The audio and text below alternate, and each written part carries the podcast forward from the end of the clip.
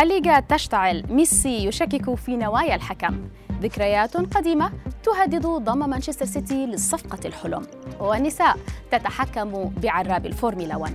إليكم أبرز أخبار الرياضة في الساعات 24 الماضية في دقيقتين على العربية بودكاست.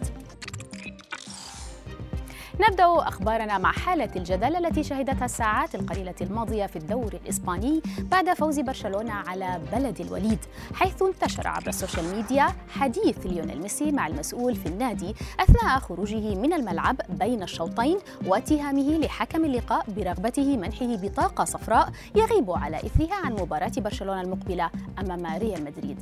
حالة الجدل ازدادت اشتعالا بعد تغريدة رئيس بلدية بلد الوليد التي نشرها اليوم اتهم فيها الحكم بالسرقة، إلى جانب تغريدة أخرى ولكن من طرف الغريم ريال مدريد وأسطورته روبرتو كارلوس الذي دعا عبر تويتر منح حكم المواجهة جائزة أفضل لاعب لهذا الأسبوع. أعاد رواد مواقع التواصل الاجتماعي إلى السطح اليوم قصة والد هالاند مع روي كين ومدى تأثيرها على مفاوضات نجله مع إدارة مانشستر سيتي.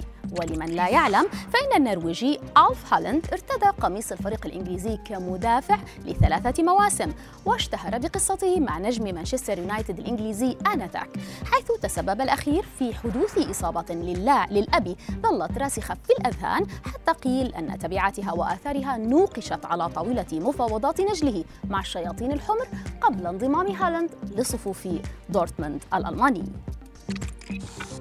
أكد المدافع الإسباني سيرجيو راموس أن جانباً خفياً من حياته الشخصية سيتم الكشف عنها في سلسلة الوثائقي الجديد The Legend of Sergio Ramos، الأسطورة راموس. والمقرر أن يبدأ بث أولى حلقاته يوم الجمعة المقبل في إسبانيا قبل أن يبث عالمياً في 18 من يونيو المقبل. صحيفة آس أكدت أن الوثائقي يتحدث عن مستقبله مع ريال مدريد وكواليس انتقاله لصفوفه، إلى جانب إظهار الجانب العائلي والعاطفي للمدافع المثير للجدل عبر تشجيعه المستميت لإشبيلية، وفي الوقت نفسه عاجزه عن مسامحة جمهوره لمنع أبويه من دخول الملعب.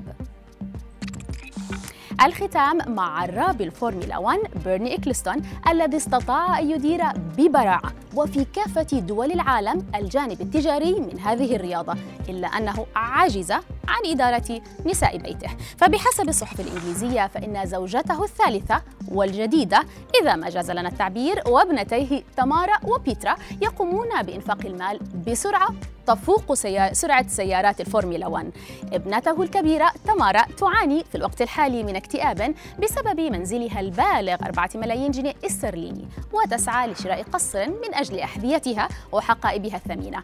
أما عن زوجته فبيانا فدفعته قبل أيام قليلة لشراء يخت بقيمة تصل ل7 ملايين جنيه استرليني بحجة جمع العائلة التي ازدادت فردا واحدا لأب بلغ من العمر 90 عاما.